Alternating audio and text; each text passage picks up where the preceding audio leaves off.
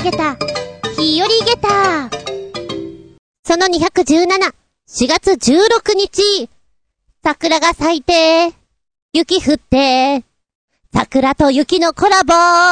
何これ。なかなか見ることのできない。二つじゃないですか。桜と雪。ネットに上がってる絵を見てすごいなって思ったね。ちょうど旅をしてまして、えー、宮城と山形と。雪が降るぞーってマークがついていたんだけど、まさかーなんて思いながら、結構積もってましたね。がっつり雪でした。白いねーみたいな。眩しいねーみたいな。雪に慣れてないものですから、この雪が降った後の、何？明るさが眩しくて眩しくて。もともと明るいのがあんまり得意じゃないんですよ。だから若干、ムスカ状態。目が目がこのフレーズ好きなのね、私ね。まあ、前日の夜が雨だったので、あの、銀山温泉に行ったんですけれども、レトロな温泉街を歩こうじゃないか。と言っても、雨がね、ザブザブ降ってると、ちょ、ちょっと明日にする？的な感じになりますよ。じゃあまあ、翌日に。したらば雪ね。結構積もっちゃってね。えー温泉街の地図を見たらね、上の方に、銀行道があるんですね。穴穴ですよ、ちょっと知りませんでした。これは行かないとまずいんじゃないんですか宿から徒歩25分ぐらいと書いてあった。25分だったらいいお散歩だ。ねえ、雪の中ザクザク行くの、ありでしょう。やったねなんて思ってテンション上げてたんです。したらば、宿の方がね、ああ、銀行道ですか。と厳しいと思いますよ。通常はね、あの、ゴールデンウィークの連休後なんですよね、皆さん行かれるのって。ええそうなの？無理ですかね？って言ったら、うーん、長靴とか履いてたらいける。なんでも厳しいと思いますよ。じゃあ行けるのかな？行けるとこまで行ってみればいいのかな？なんかこう冒険心が高まりましてね。よっしゃーとか思って、行きました。なんだろう？あの、行き止まり状態になってて、雪の山があるんですね。うん。んで、ここからどこに行くのかな？左に行ったら、ちょっとだけこう、なんだろう。脇道みたいなのあったんですよ。お、こ、こっちか？こっち行けばいいのか？水がジョボジョボで、おお、確かにこれは長靴がないと、ダメだな。奥見たら、5メーターぐらいかな一応進めるんですけど、そっから先は立ち入り禁止というのが見えたんですね。あ、こっちじゃないか。まあ、ね、このジョブジョブの中入るのもなんだし。じゃ違うのかなパッと見て。公園の文字の看板が見えたんです。んまさかこれか これの先なのかと。雪の壁だと思っていたのですが、どうやらそこに道があるようでして、完全に山状態なんです。これ、これは長靴があればいけるとかいけないの話じゃなくて、完全通行止めですよね。まただ。また阻まれている。私は、行きたい。入りたいと思う。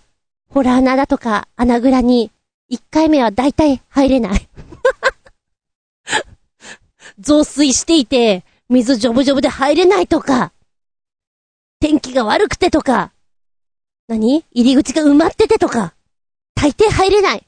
まただ。また入れなーいえー、だいたいそこから600メーター、ちょっと山っぽいところを上がってくんですって。そうすると先に、銀行道がある。口コミを見ると、特に何もないですよ、とか、書いてあるんですけど、人の手が入っていない。で、そちらは、ガイドさんとかも特にいない状態なので、いいじゃないですか。ありのままの状態って、ルンとか思って、楽しみにしていたんだけど、ポキッと折られましたね。なかなか、行けないよ。銀山温泉。敷居が高いよ。でも、トライしたいよ。朝食の時に、よっしゃ気分盛り上げって、雪山の前で、なんで？気分盛り下げった。上がったり、朝がったり。お忙しいこってです。てな感じで、しばしお付き合いくださいませ。お相手私。前髪が鬱陶しいから、ザクッと切ってやりました。ザクッと失敗しました。なんじゃこりゃ。厚み純。どうぞ、よろしくお願いします。ザックザックやでこの番組は、ちょあへよ .com のご協力へて放送しております。今回の旅で、あー、英語喋れたらなーって思う機会が何度かあった。そういや、2年ぐらい前に青森に一人旅行った時もそう思ったな。というのは、外国人の一人旅がすごく多い。ので、ポツンとしているとなんか、話しかけたいなっていう気持ちになっちゃうんだよね。話しかけたいけど、英語喋れんな、みたいな。今回、宮城県の田代島というところに行ったんですけれども、猫がいっぱいいるんですね。猫好きは一度は行ってみたいんじゃないかなというぐらい猫がうじゃうじゃいるところ。ただまあ時期とか時間帯によって見る数が違うんじゃないかなと思うんですけれども、割とタイトな時間の中行きまして、上陸して1時間ちょいで次の便に乗らないと帰れねえぞっていう、そんな感じだったんです。フェリー乗り場の待合のところで、お兄ちゃんがいてね、待合にいたにゃんこの写真バシバシ撮ってるから、ああ、写真好きで猫好きのあんちゃんなんだな。うんふんと思って見てたんです。で、島でね、すれ違った時に、ねえあの、たくさん見れましたみたいな話をしたら、ああ、日本語わかりませんって言われて、あ、外国の方だったんだと思って、その時に、なんだろう、会話が続けられたらいいんですけど、ああ、私も英語ダメですと思って 全然喋れず、ババイバーイみたいな感じだったんですね。ま、他にも、あの、話しかけられた、道を聞かれたような人もいて、うまく答えられなかったな。なんか、もうちょっとコミュニケーション取れたらいいなと思ったんですよ。なんか、日本に来て、猫好きだから猫島に来てるんでしょ？いろいろ聞きたいじゃん。でもどういう風に言ったらいいかさっぱりわからない。ちなみにね、猫島では、うーん、15、6匹見れたかな？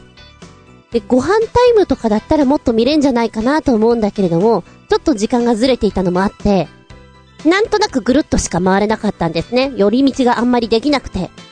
で、この神社で、あのー、外国人の旅行客、カップルが、猫を膝に乗っけて、うわーとか言って、可愛がってたんですよ。でも、そこのポイントよりもっともっと奥の方に、いっぱいいるんですね。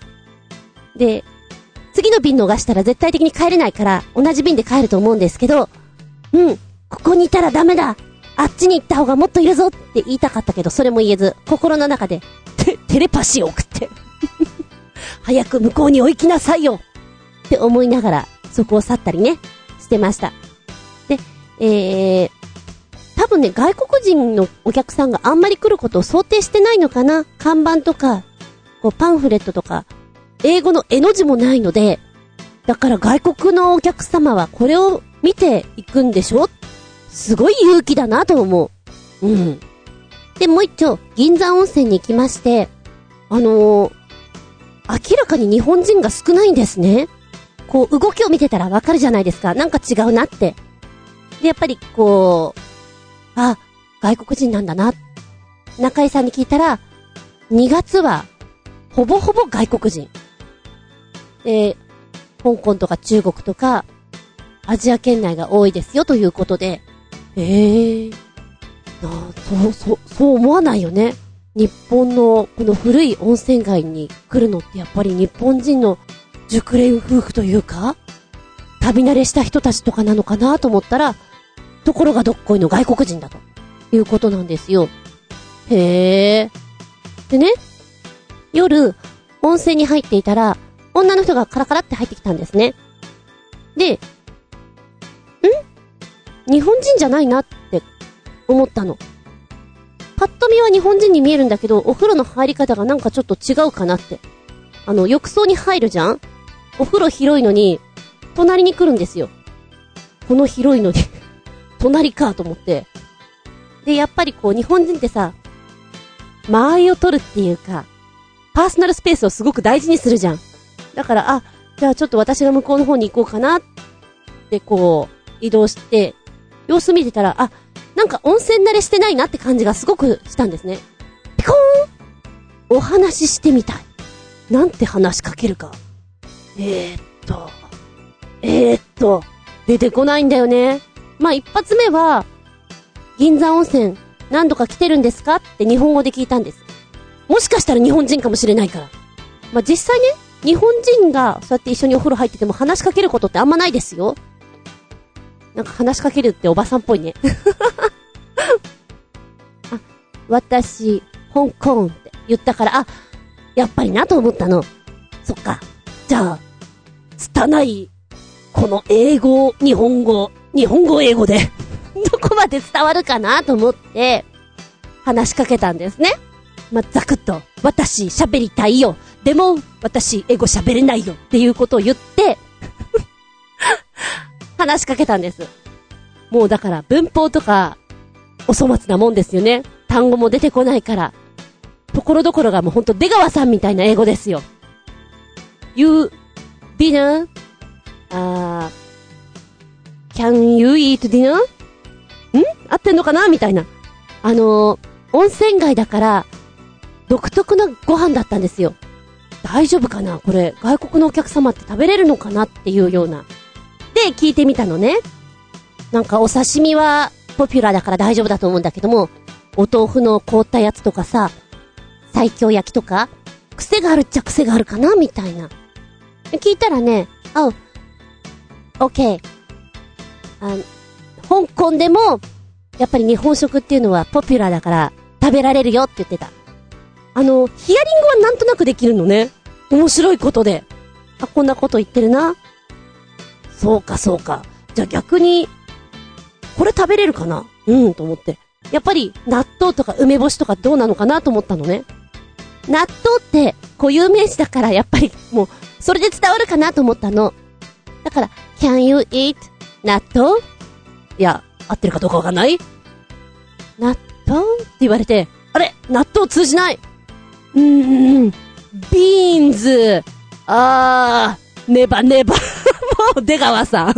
出川さんですよ、もう。私のこの、オーバーリアクションの中、ネバーを 表現してる。ネバネバ？ーおー、納豆、アイスイみたいな感じで。ちょっとゲームみたいになってね、すっぱだかで私たち何やってんのかなみたいな。で、梅干し？梅干し？梅干しもなんかちょっと、ほわんとしてたから、梅干し、酸っぱいみたいなさ、困るね。あのあいにく私は、芝居っぽいことをやってますので、なんか、表情とか使うことは苦じゃないんですよ。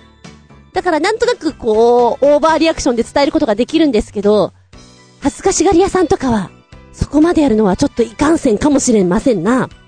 思った。もうちょっと英語が喋れたら、カンバセーションが楽しめんじゃないかなって。やっぱりお互いにこう、英語が拙いところまでポツンとなるところがあるんですよ。てん、てん、てん。ウェア、ウェアあー、ウェア、着るものだよな。なんだ？なんだ？な、何を聞きたいんだ？ん？浴衣？ん？何？何？お向こうも続けられなくて、オッケー、あ、no, no, つって、それで終了しちゃったのね。うん、残念、このゲーム終了みたいな。なんかとても、面白い経験しました。で、銀山温泉のこの街並みはとても広くはないので、お散歩とかしてるとあっちこっちでやっぱり会うんですね。で、旅をしてるのは、夫婦で一緒に来てますって言ってました。で、その方も一緒にいて、途中一緒に会って、写真撮ってくれますかみたいなのあったから、ね、そういうコミュニケーションも取ったんですよ。でもこっちは、はい、チーズとかさ、やったりするじゃん？なんて言うのかなみたいなね。韓国行った時はね、キムチって言って取られた。いや、それが正解かは知らない。香港だからじゃあ、ジャッキーかな？ジャッキーチェーン。チェンまで言ったらいい顔にならない。ヘイ !3、2、1、ジャッキーみたいな。ジャッキーだけだと、ジャッキー・チェンってイコールになんかならないね。ジャッキーおばさんとかそっち浮かぶね。ジャッキーおばさん、美味しいパイを作ってくれそう。誰だ？誰だ、ジャッキーおばさん。ちなみにね、銀山温泉は、あの、香港とかではすごく有名なんですって。で、雪が降らないから、やっぱり雪を見たくて、来るそうなんですよ。へえーと思って。中国、香港。2月は、北海道、長野、そして銀山温泉みたいな感じで、来たい場所らしいっていうことでね。行くのにとても有名な場所なんだって教えてくれた。今回、予想外に雪が降って、積もって真っ白くなって、よかったねって思った。積もってる雪、そして、降る雪が見ることができた。他の宿とかだったらね、雪見風呂なんかもできたんじゃないかなと思ってさ。思い返せば何十年も昔、中学校1年で初めて英語を教えてもらった時、英会話できるようになるんだ外国人のお友達いっぱい作るんだみたいな、ワクワクした気持ちで受けましたけど、あれよあれよという間に、文法ですか？あの辺でつまずいて、つまずいて、転んで転んで挫折して。英語って難しいですね。もうどんどんこう触れなくなってきてしまって、何年経つか。英語の授業とか結構やらかしたもんな。長文、長文苦手だったなあんなのなんか、はい、読んで訳してとか言われるともう本当ブルッとくるよね。読んで。私のファンタジーの話を聞きますか？みたいな。ものすごいこの、10行の間に飛躍した話になるというね。推理してこんな話になりましたけど、いかがでしょう明智くんみたいな。懐かしい。皆さんの、英語体験談、どんななりますか？あら、ネタになりそうです、これ。もう、いっそのこと、あの、聞き流すだけのあれとか、ねえ、やってみちゃおうかなって思うレベルです。そうそう。昔ね、雑誌？ジャンプとか仲良しとか、雑誌の後ろの方に、これで英語がペラペラになった英語の成績が上がったよっていう教材があったんですよ。シドニー・シェルダンの作品を使って、物語を聞き流すだけ。うん、なんかあれと似てるんだけど、聞き流すんだけども、物語になってるやつで。ドリッピー。やったなぁ。やったっていうか、買ったなぁ。ついつい手が出て買ったなぁ。全然聞かなかったけど。あれとかちゃんとやればよかったな。懐かしいな。皆さんの英語相方情報、ないですか？やだ、聞きたい。ってな感じで、今回旅に行って思ったのが、英語喋れたらな。強く思いました。メッセージタイム。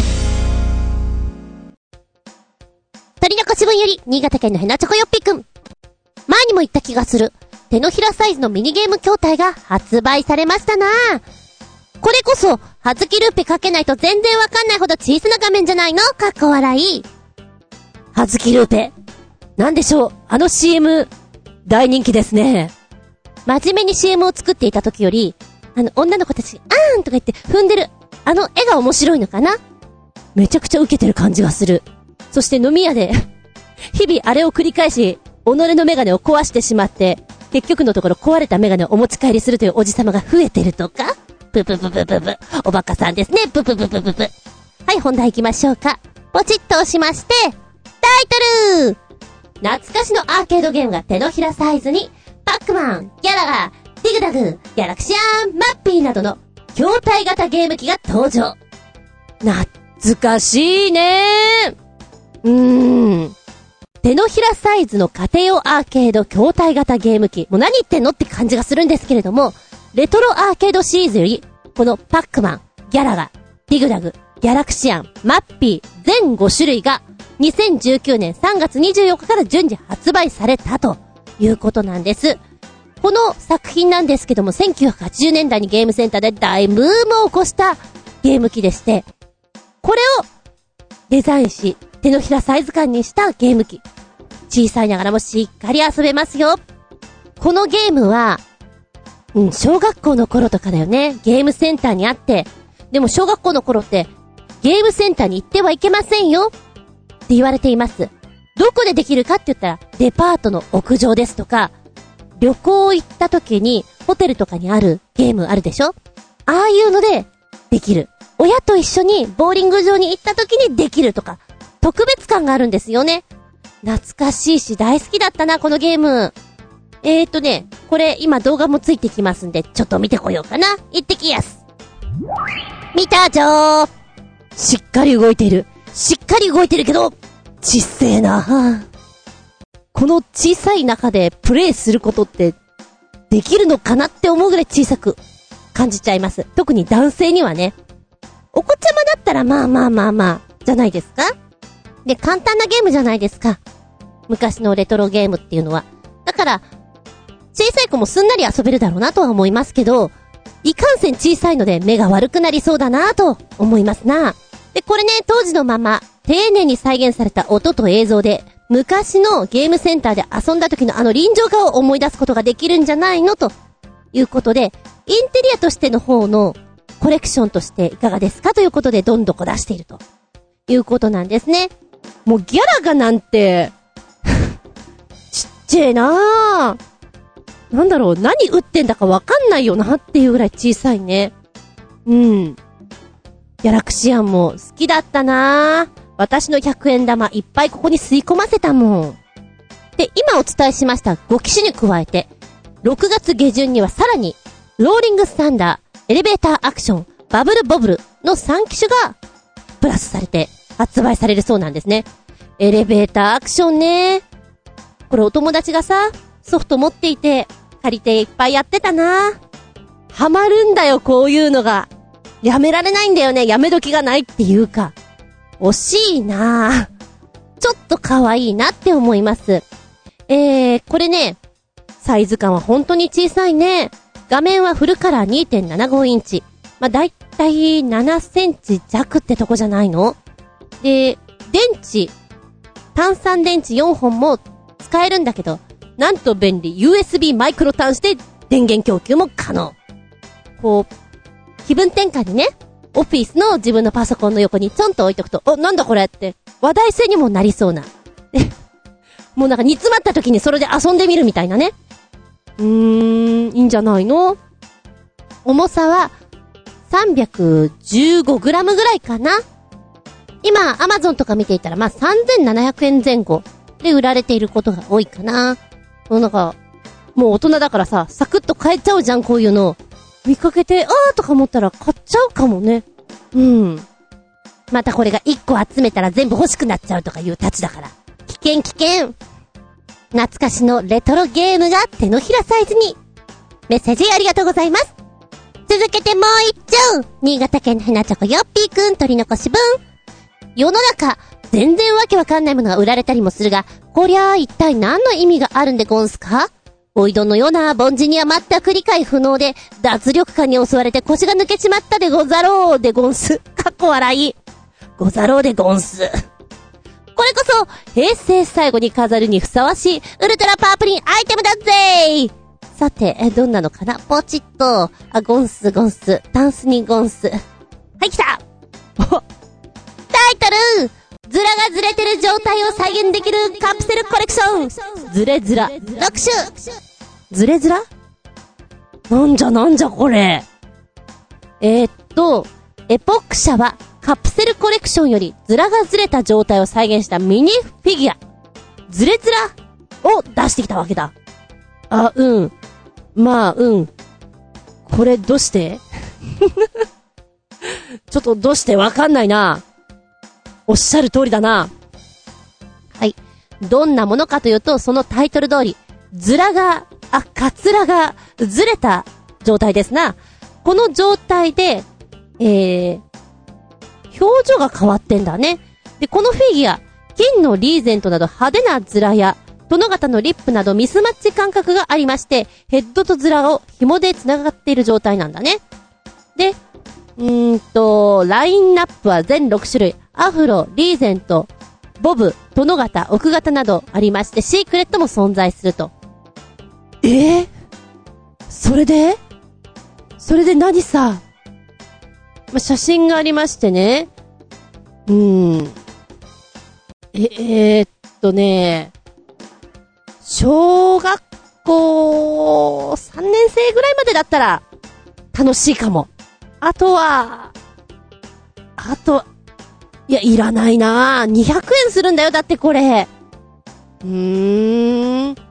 なんかもう、会議が、エポック社のこの、商品開発会議が、おかしなことになってませんか？これを作ることに対してのゴーサインを出してしまった。開発部。ちょっと、お話聞きたいよね。なんか一般人となんかずれたところに、いそうな気がします。ずれすぎでしょう。本気でわからない。なんでこれ作った？うん、まあ、うん。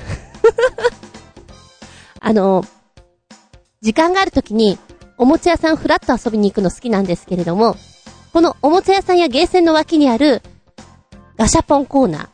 あそこを見るのも面白いんだよね。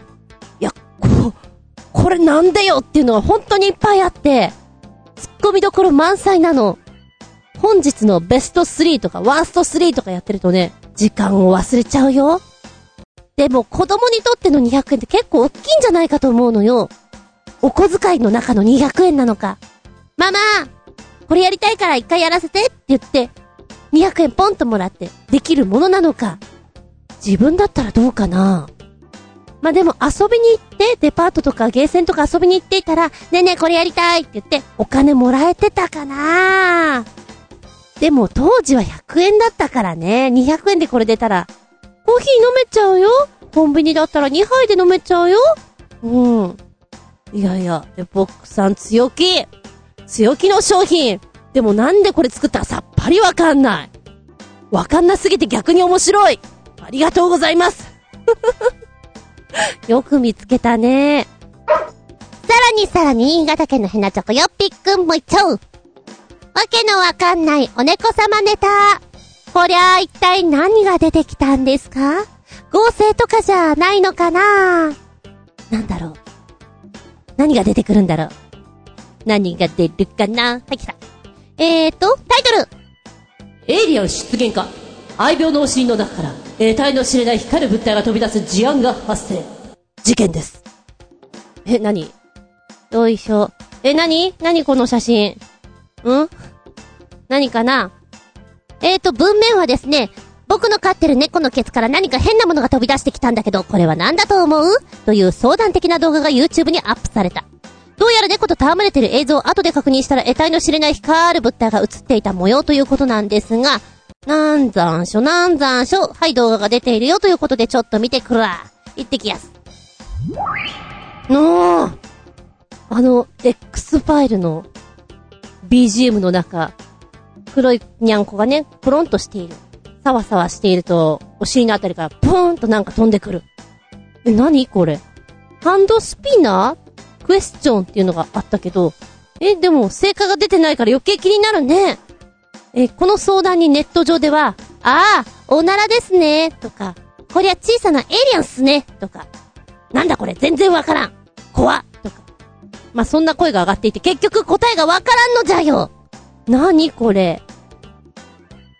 あの、ブーンって飛んでるから、確かにハンドスピナーっぽいんだけど、そこにハンドスピナーがあるのもおかしいし、何？何よ？気になっちゃうじゃん。もやもやが残りますね。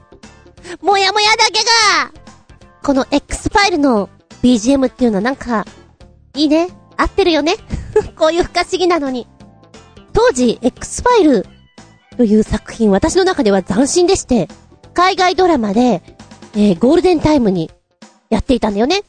で、UFO だとかさ、人間消失、あの、焼けちゃって亡くなっちゃうとかね。ありえないような事案をいっぱいやっていたから、すごく好きで、毎週見ていました。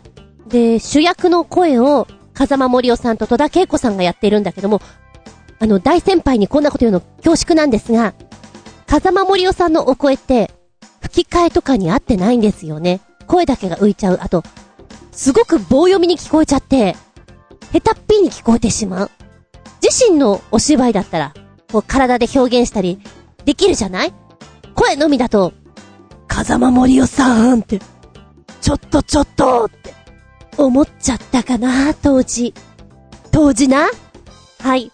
懐かしい X ファイル。そしてこの不思議な猫ちゃんのお尻から何がブーンと出たんでしょうかわかる人いたら、このモヤモヤなんとかしてほしい。です。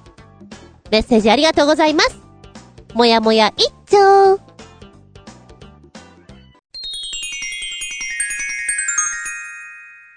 シシピンアウトタイム。今回のテーマは、みえはるくーんだよんなんでしょう。めんどくせえなって思うんだけど、女子同士、共感、共有がとても大事な時がある。例えばお買い物に行って、わーこれかわいいいいねっていう、共感が生まれ。ねえねえねえ、このさ、色違いどっちがいいかな？盛り上がるじゃんねえ、じゃあさ、お揃いで買おうよみたいなことになったりする。あるんだよ、こういうのが。ああいうのって、非常に断りにくい。ついつい、買ってしまうような、お小遣いお小遣いさようならみたいな。で、お家に帰って、なんでこれ買ったんだろうな。って思ってしまうような、女同士は結構そういうのがある。うわー、これ超美味しそうねえ。そこから、別に食べたくなくても食べることもある。めんどくせえなとは、ちょっとやはり言いづらい。今はね、いいやって言えるんだけど、うーん、高校の頃とかはやっぱり、なんか乗っちゃうんだよね、そういうのね。見栄を張って、欲しくなくても買ってしまう。そして着ない。私はケーキとかがとても好きです。だから、そうね、高校生ぐらいの時からよくケーキ屋さんに行ってお買い物をするんですけれども、一人で買いに行って、ショートケーキ一個って言うと、お前一人で食うんだなって思われてるんだろうなって。いや、そうだよ、私が一人で食べんだよそうなんだけど、ちょっと嫌だなと思って、明らかに家族で食べる風に、じゃあ、このチーズケーキとチョコレートケーキと、シュークリームと、4つぐらい買う。一人で食べる そういうことやりました。結果論としてうちの姉は、あの、ケーキとか食べないので、食べるのは私だけなんですよ。やってましたね、そんなことを。見え張っちゃう。今は逆にね、あの、一個だけでも買えるんだけど、なんか申し訳ない気がして、じゃあこれとこれと結局同じぐらい買っちゃうね。うん。そうだな。あの、物産展とかで、とても美味しいお肉が、たった5000円で食べられますよ。みたいな、あの、ブースが来ていたとします。よし、5000円かと思って5000円握りしめて、それを食べに行った時に、本日限定、6500円特上が入りましたみたいなのがあったら、うーん、5000、5000円のつもりだったのに。いや、5000円でも超高いじゃん？ほんとね、5000円でもね、食うか食わぬかって言ったら普通食わぬよ。だけど、待ちに待った物産展の、このお肉屋さんだったら食べたいなと思って、行く。すると、さらに上が限定で入ってたりする。でも、ものすごい苦しむね。今だったらね、買っちゃうかも。ただ当時は、5000、5000円でも高いじゃん。5000円でも高いから、これで、あの5000円だけのにしますね。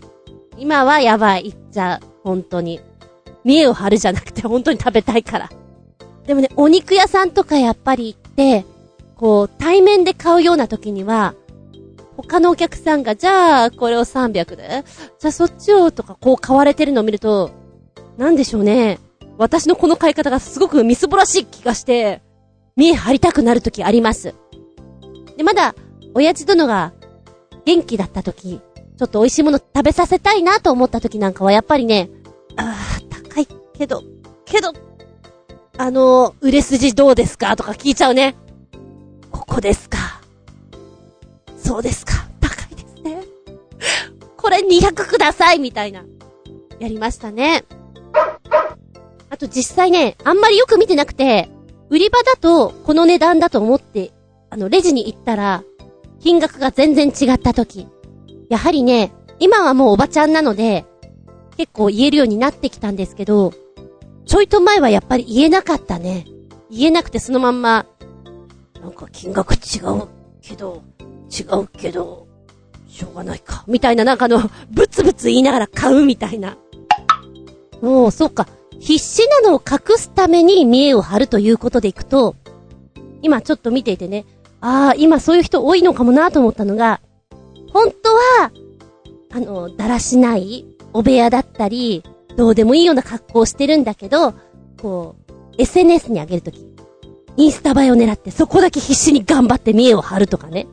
普段は、質素な生活してるんだけれども、おーい、見えはるくんブログや SNS の時だけもう別人格のように、ゴージャスな感じの生活をしてるぜ幸せオーラで満載だぜと見え張っちゃうようなのああ、これはちょっと必死すぎて大変かもね。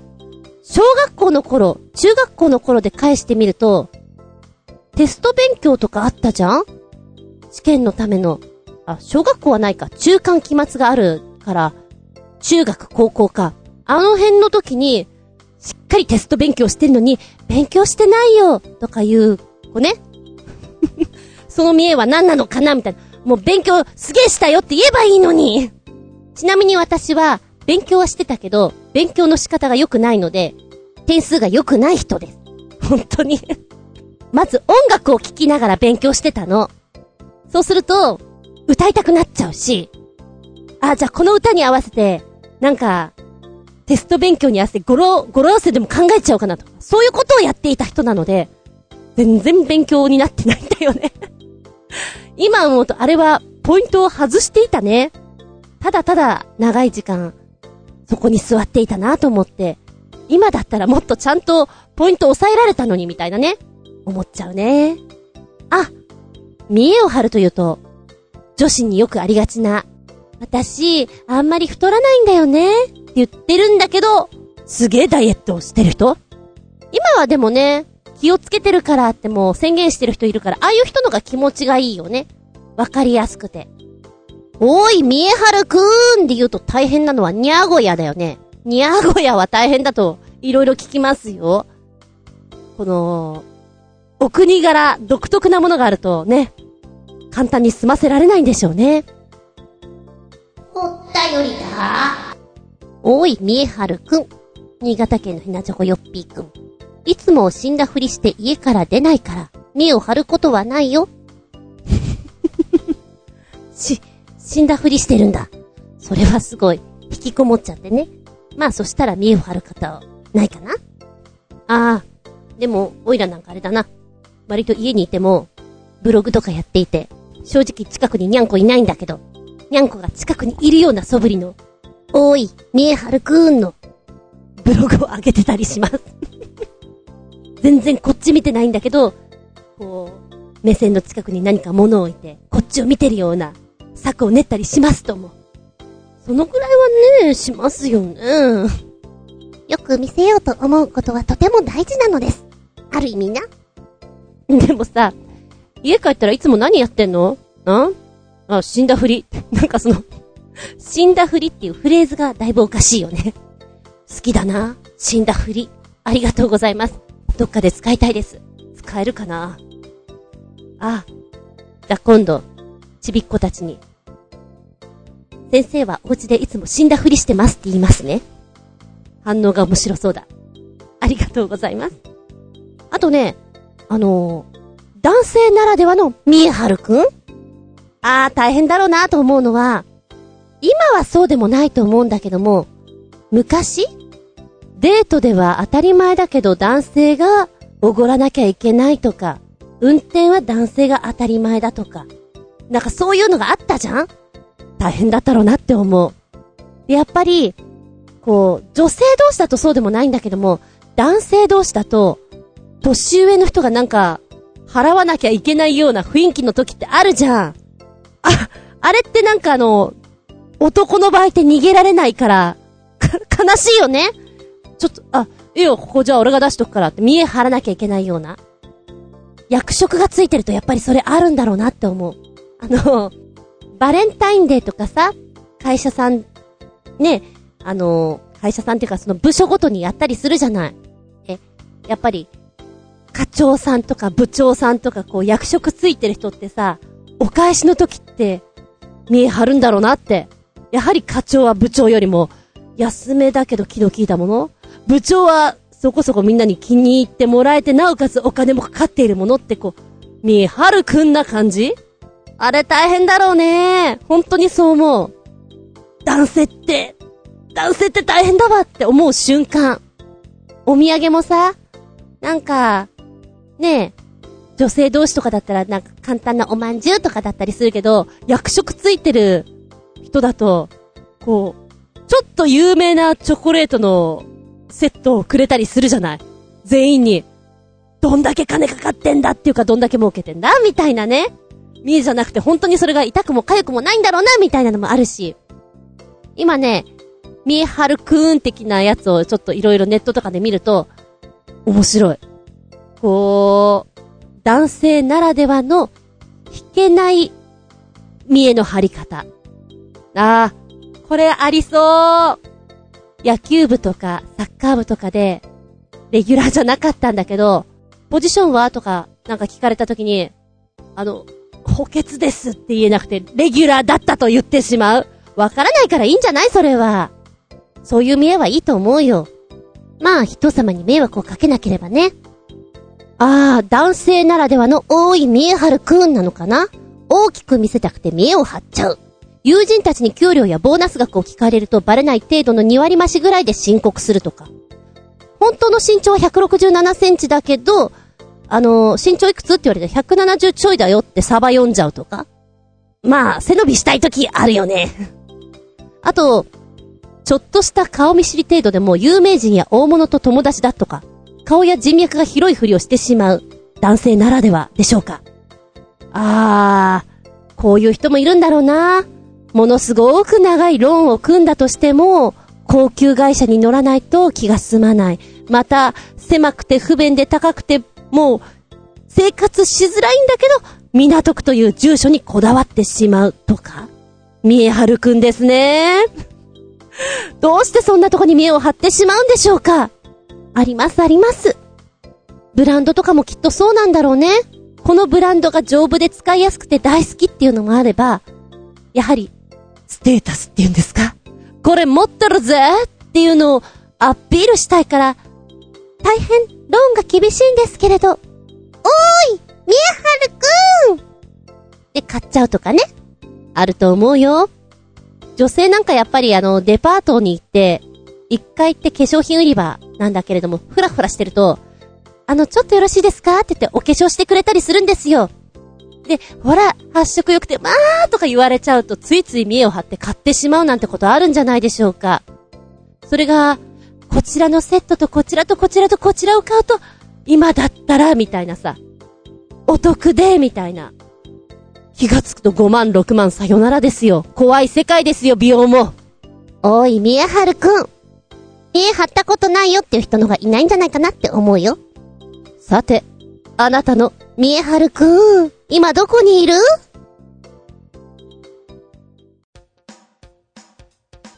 おったより、鳥のこし分より、新潟県の花咲よっぴーくん。わあ、こいつはかっちょいいお猫様たちだ。僕ちゃんも全種類欲しいでちゅー。どんなのかな？かっちょいいのってどんなのかにゃ？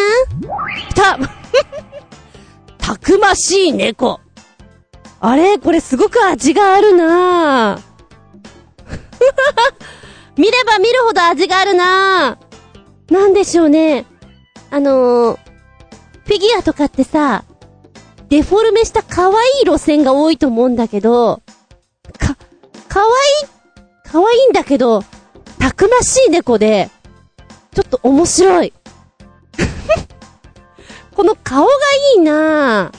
おう、やるか悪いみたいな、そんな感じの顔なんですね。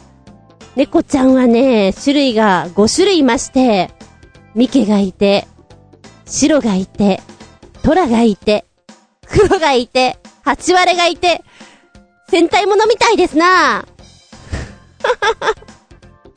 たくましい猫。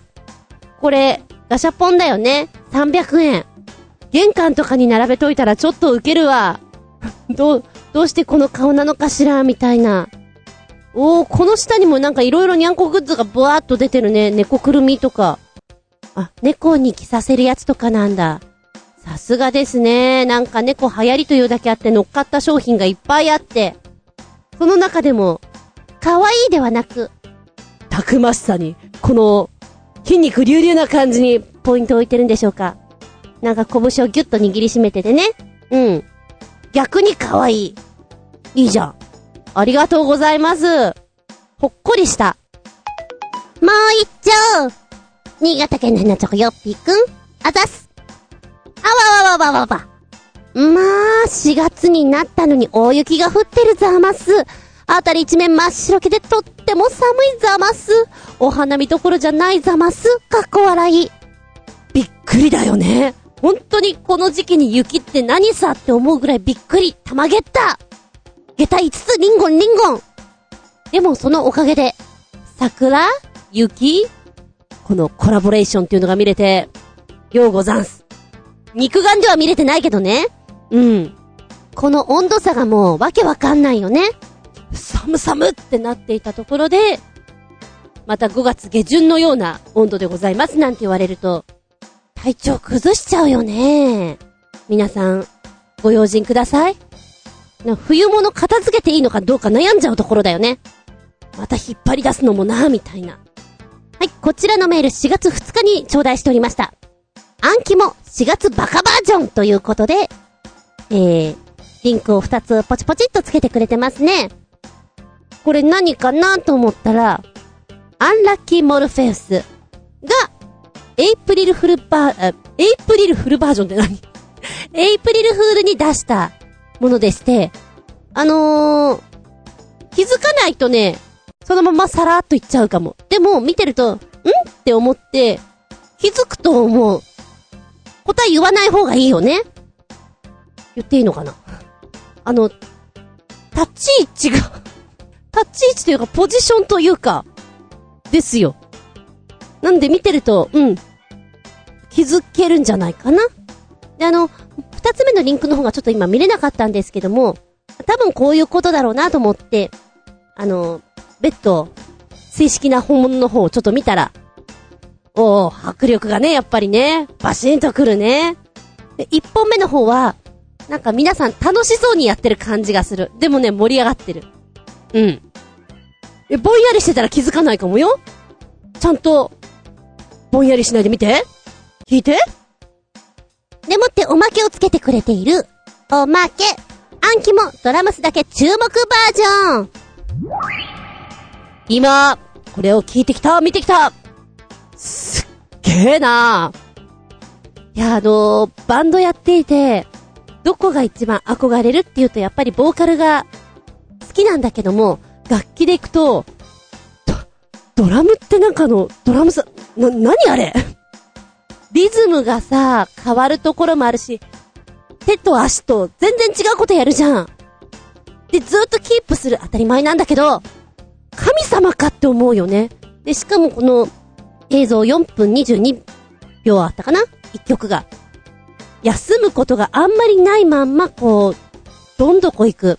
で、さらに、激しい曲なので、一打一打のパワーがすごいのよ。これすげえ体力使うわ。おーって思うね。よくこれできるなって。で、ライブとかだったらもう何曲もじゃん一曲でごちそうさまになっちゃいそうなぐらい自分の中で全て出し切ってるんじゃないかなって思うぐらい。で、カメラがね、正面じゃなくて、あの、ドラムスの上から撮ってくれてるような絵が多いんですよ。面白いだから。すごい、すごいね。いや、ほんとすごいと思った。ドラムスしながら歌うとか、コーラスするとか、なんでそんなことできるんだろうって思う。あのー、すごい前に、なんか、楽器好きのおじさんたち？多分高校の頃とか大学の頃とかバンド組んでたのかな？その人たちとちょっと一緒にステージやったことがあるんですけど、やっぱりね、あの、ギターとかベースやる人は、ドラムさすげえよなって。よくでき。俺たちできねえわ。逆に、こう、いや、こういう太鼓叩いてる方がね、いいんだよ。ギターとかよくできるな、絶対できない。お互いに言ってたね。そういうもんなんだなって。あ、ちなみにこの、えー、ドラムスのバージョンのやつね。えー、前に教えてもらいましたアンキモの、えー、キャドワという曲になります。カメラの位置が変わると、本当に面白いね。こういうの時々見たいなって思っちゃう。うん。ありがとうございます。びっくりたまげったお見事この番組は、ちょへよ .com のご協力へて放送しております。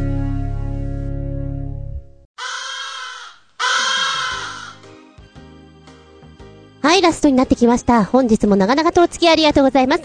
次回は、4月30日。おー平成、最後じゃね？ゴールデンウィーク真っ只中ですな、前半戦。皆さんご予定は決まりましたか？気分盛り上げたの ?10 連休なのか？気分盛り下げた ?10 連休はいらんよなのか？人それぞれですけどね。あなたはどちらに属されますか？テーマは、お酒は飲まぬが、酒のつまみが好きなんです。お酒好きですか？おいらは、好きでもないし、嫌いでもないし、まあ、どうでもいいかな。特に、飲みたいっていうことがないんですよね。なので、飲みません。365日あったら、うん、ほんと5日間ぐらいじゃない飲んでんの。お付き合いとかで。もらって困るもの、ビールとかだもん。ワインとかだもん。いや、あの、みかんジュースとかでいいです。そんなおしゃれじゃなくて、もう飲まないんで。冷蔵庫の肥やしになって終了ですもん。おいらの周りもそんなに酒飲みいないかな。でも、お酒が飲む人のお店っていうのは美味しいものが多いので、おつまみとかも、食べに行こうよっていうところは割とそういうところ行ったりする。行くけど飲まないけどね、みたいな。子供の頃はさ、あのー、サキイカっつうの？ね、あの、日本酒飲む人とかが、おつまみに食べるやつ。あれがすごく好きで、超美味しくない？なんか、あればっかり食べたい子でした。消化が良くないからあんまり食べちゃダメとは言われてたんだけどね。あと、お酒のつまみってなんか珍味系多いよね。それどうやって食べちゃうの？みたいな。なんか謎すぎて。え、美味しい？美味しい？みたいな。遠巻きからこう、様子を伺ってしまうようなものもあったりする。お酒のつまみのお話をしたいと思います。あなたが、のんべいでも、のんべいじゃなくても、どちらでも結構ですよ、それは。あとは、ダブルテーマ、英語、あいたた話。こちらもちょっと聞きたい。うん、あの、冒頭の話からちょっとね、皆さんあるんじゃねえの？と思って。私は公立の学校だったんだけど、私立の学校で厳しいところなんか、英語の授業、all in English っていうのあるみたいだもんね。あんなのもう、てんやわいやだよね。もう何、な、何やってんだろうみたいなね。そういうの聞いたら面白いだろうな。ってな感じでダブルテーマは、英語あいたた話ですよ。お便りは、チョアヘオホームページ、お便りホームから入っていただきますか、もしくは私のブログ、ズンコの独り言の方にメールフォーム用意してございます。こちらご利用くださいませ。えー、じゃなければ、直接のメールアドレスもございます。全部小文字で、geta アンダーバー zun アットマーク yahoo.co.jp geta アンダーバー zun アットマーク yahoo.co.jp こちらをご利用くださいませ。では、次回は平成最後の日 !4 月30日日付が変わるその時に変わったその頃にお届けできたらな下駄218ここまでのお相手は私。レーズンバターって超うまいよな。でもカロリー考えたら、悪魔の食べ物だよな。あれ。厚み純でした。見舞い聞く舞い話す舞い。ずんこの話も、もうおしまい。さようなら。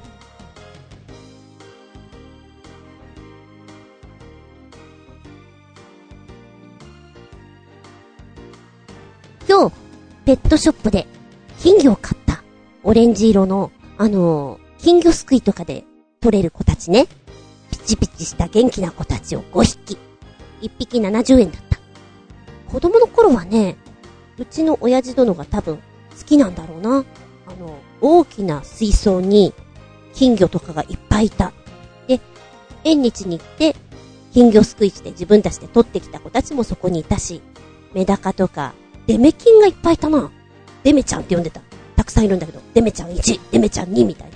あと、カメも一時いたかなでも今思うと、一週間に一回とか、夏休みとかになったらもうちょっと頻繁に洗ってあげないと、臭くなっちゃうじゃん？汚れちゃうし。あれが結構手間なんだよね。冬場は寒いし。なんでしょう、この、金魚さんたちを救って別のところに避難させてから洗って、また中をきれいにして、やるっていうのが子供ながらに、大きい水槽は大変だった。そんなことを今日思い出しつつね、うーん、メダカを買おうか、金魚普通の買おうか、ちょっと大きい子の方がいいのか。うーん、小学校の時って、いや、中学かな。メダカとかってやたらと教室で飼ってませんでした？メダカの卵がどうのっていう、生物なのかな？理科なのかな？あの辺で。懐かしいなとか思いながら。だからなんとなくメダカって丈夫なのかなっていう印象がすごくあったんですけれども、今日、どっちにしようかな？どっちのが元気ですかね？丈夫ですかねって聞いたら、うーん、普通の金魚の方が丈夫、長生きするかなっていう話だったんですよ。確かに、あの、元気のいい子ってさ、金魚すくいで取った子でっかくなっちゃって、ここまででっかくなるのかっていうぐらい、お見事に成長される場合があるじゃないですか。ああ、そういうこともあるよな、と思って。じゃあ、こっちお願いします。なんで金魚を買ったかというと、生き物は好きなんですけれども、私が住んでる家、昨年の秋ぐらいから住み着いてるわけなんですけども、蚊が大変多いエリアなんですよ。こんなに蚊がいるのかって、今日もなんかプンプン飛んでたな。あの、ちょ、ちょこっと温度が上がるとすぐ出てくるのね、あれ不思議なもので。東京にいる時には、夏場じゃないとやっぱり蚊はいなかったし、あの、4階に住んでたので、そんなに蚊に遭遇することはなかった。今はね、速攻だね。もうほんと速攻なの。家の周りとか、あの、この間も言ったんだけど、やぶ、林とかが本当に多くて、で、なぜか、うちの敷地内とかに、まあ、ゴミ箱とかがあったり、植木鉢だったのかな？亀、亀？植木鉢？なんかそんなものがあって、よくよく見ると、そこに水がすっごい溜まってんのね。今日、あのゴミ箱の方の水は、ドーンって押したら水がこぼれたんで、あ、これ中、ひっくり返せるなと思ったの。ただ、亀？植木鉢っぽいやつの方は、とても大きくて、で、なおかつ、中にも色々物が入っているので重いんです。で、そこに水がパンパンに入ってんですね。こういうとこにボウフラちゃんたちがさ、湧くぞー、湧いちゃうぞーって、うじょうじょうじょって入っちゃうわけよ。もうそしたら工場だよね。ボウフラ工場でございます。